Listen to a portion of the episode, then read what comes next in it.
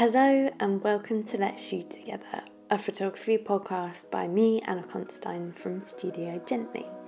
I'm a newly Edinburgh based branding photographer working with kind and creative kin across the UK, and this podcast is for gentle photographers everywhere. If you're looking to jump into brand photography or you're a fellow brand photographer looking for tips, this podcast is for you. Welcome, welcome, welcome. Oh my goodness, we are back.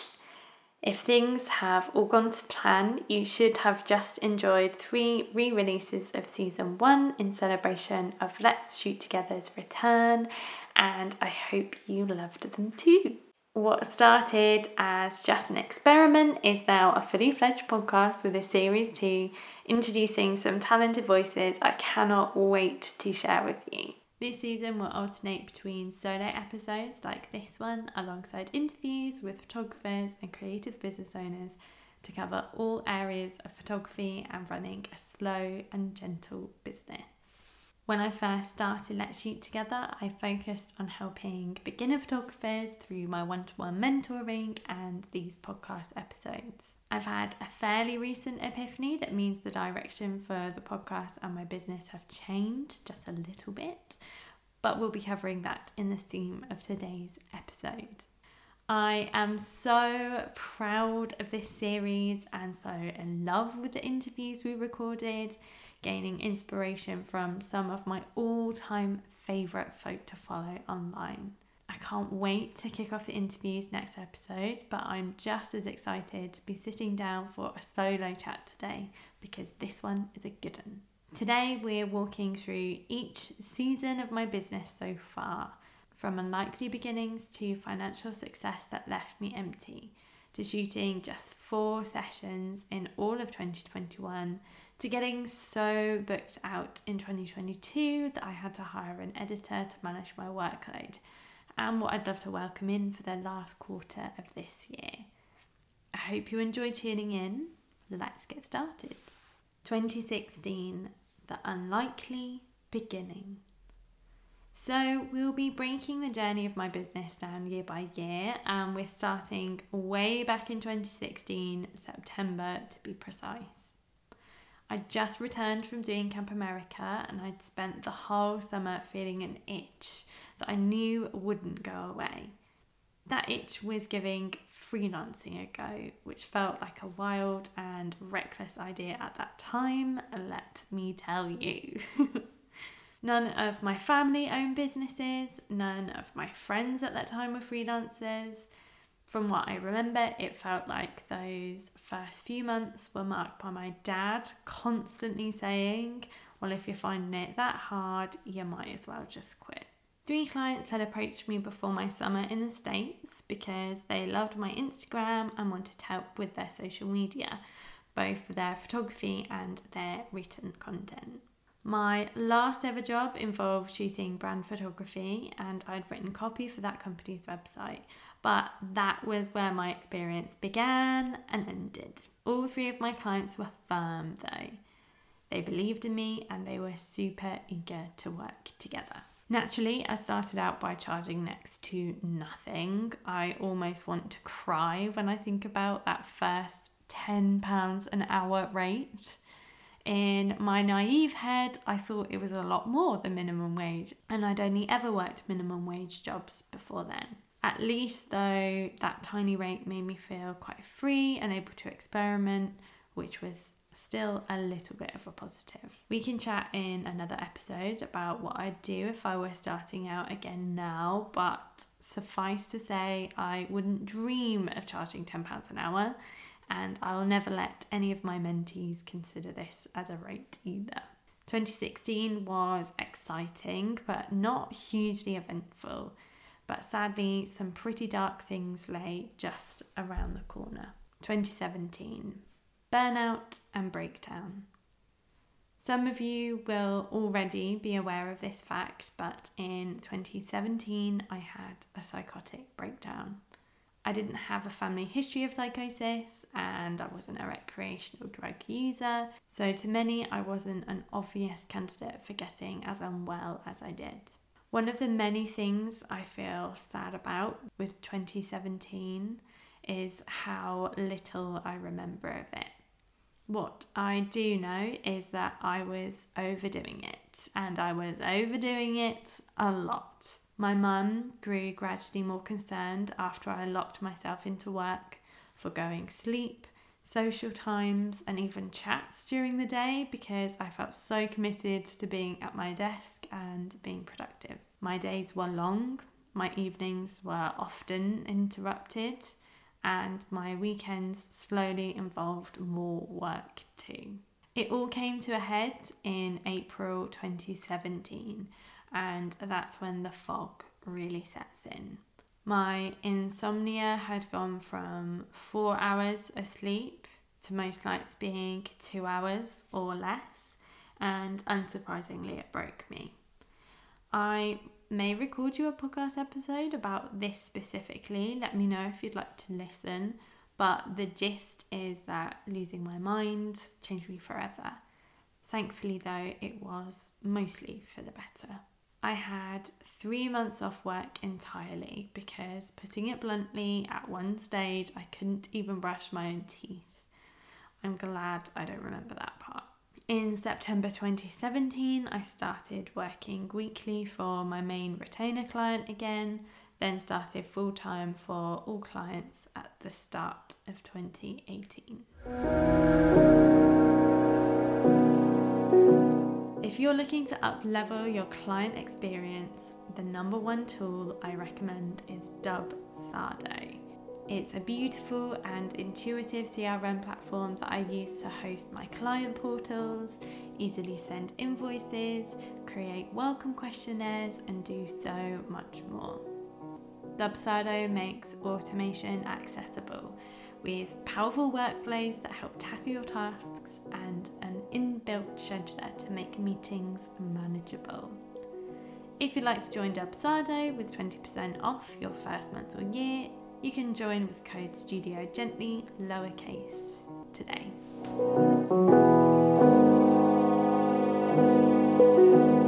Twenty eighteen, finding my work family. I remember 2018 as being one of the best years of my life, and there was one key reason I met my work family. I'd worked solely from home since my business began, but on the 13th of June 2018, I walked through the doors of Co-working Engine, the shared office space I fell in love with in Northampton. I could talk for hours about why I loved Engine, but suffice it to say, finding your unofficial colleagues matters. I not only met some of my very best friends through co working, but also clients and trusted confidants with whom I could offload in a way I'd never been able to while working from home.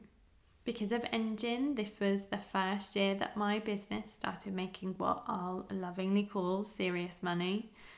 I was able to chat about ideas with people who helped me finesse them and realised finally how badly I was undercharging my clients in September of that year, I was finally able to move into my first non uni flat, which was exciting beyond words.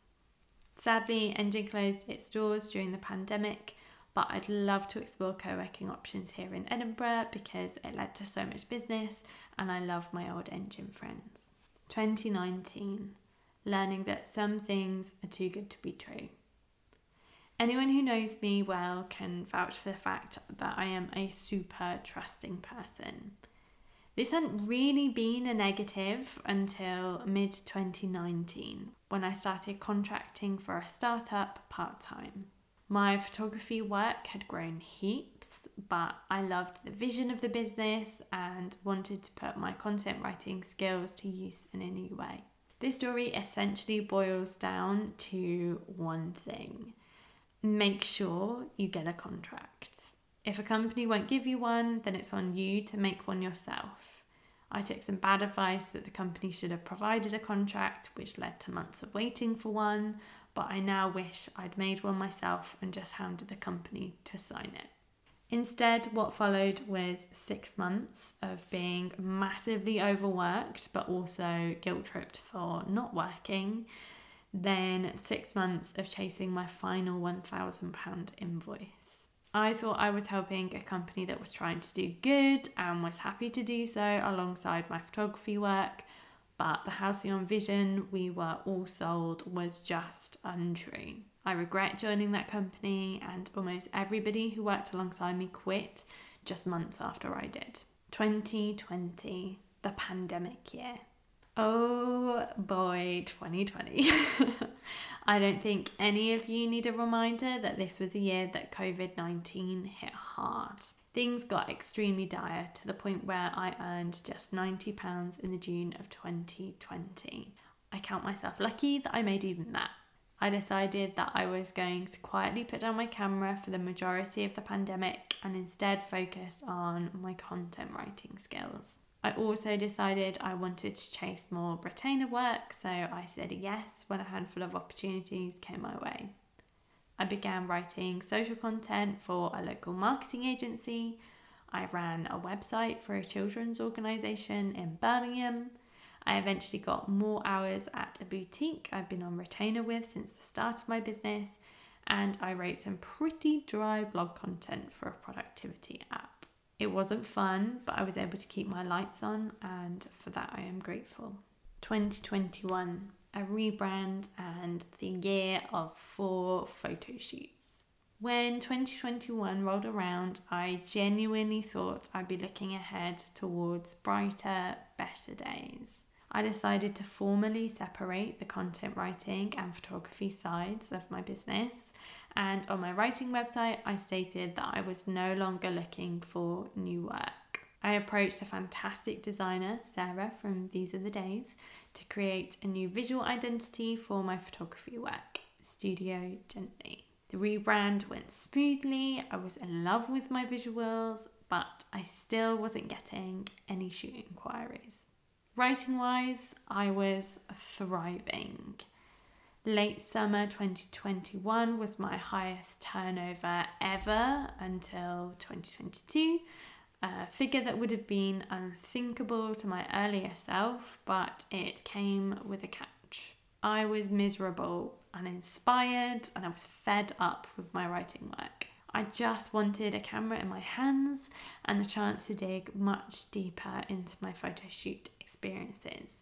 The name of this chapter is true. I did shoot just four sessions in all of 2021. I realised though that I would never have the energy to throw myself into getting more photography work if I didn't let go of some of my retainers. I quit my role running the website for the children's organisation, a decision that was saddening but empowering in equal measure. I used that time to pitch to a handful of dream clients and worked with three Scottish businesses that I am sure just wouldn't have spotted me otherwise. In December, my longest standing retainer dropped me with a week's notice and I was crushed. Again, the lesson here really is to get a contract because it doesn't matter how friendly you are with a client if said client is financially panicking. I got very scared, but eventually came to see the loss as a good turn of events because I loved having that time back in my weekly schedule. I was feeling super inspired going into 2020, 2022, and just like buses. I can safely say that 2022 was the year my business bounced back. I reduced my writing hours to the bare minimum and set my eyes on photography work. And so far, I've been lucky enough to photograph a vegan cake baker, a shopkeeper, three coaches, a beautiful self care company, my first ever commission for my favourite magazine, my first ever music festival where I got to stand on stage with Sophie Ellis Bextor, an artist, a marketing agency owner, a painter, a design agency, and a health and nutrition guide for a grand total of 16 days shooting at the time of writing. A little bit better than four. At one point, I got so busy this summer that I was able to hire the most fantastic editor to support me with all of the shoots that I took on in June, and it still feels surreal to compare my calendar this year and last year, let me tell you. I've also been able to finally realise a huge personal dream and move to a new city as I've just made a home in my own flat in the beautiful city of Edinburgh.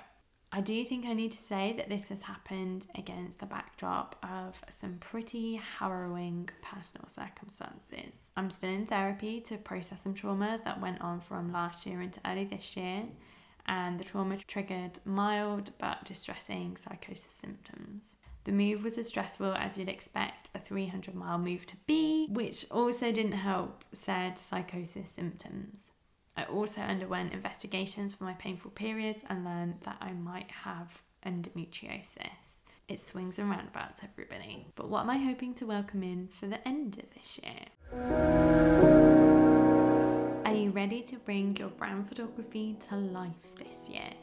Whether you're a seasoned brand photographer looking to grow or just starting out in the field, I would love to help. We can cover systems and strategies, getting featured in magazines, kit and gear, and so much more. I offer just three one-to-one mentoring sessions monthly, so head to studiogently.com slash mentoring to learn more and book in. What I'd love for the rest of 2022. I think there's just one key thing I'd love for the end of 2022. I'd love to have a little more calm. To help that happen, I'm capping the number of shoots I want to take on for the rest of the year, and I'm raising my prices to recognise the huge amount of hours that go into planning each shoot. I'd love to work with more creative businesses, especially Scottish ones, and I'm so chuffed to be mentoring fellow brand photographers.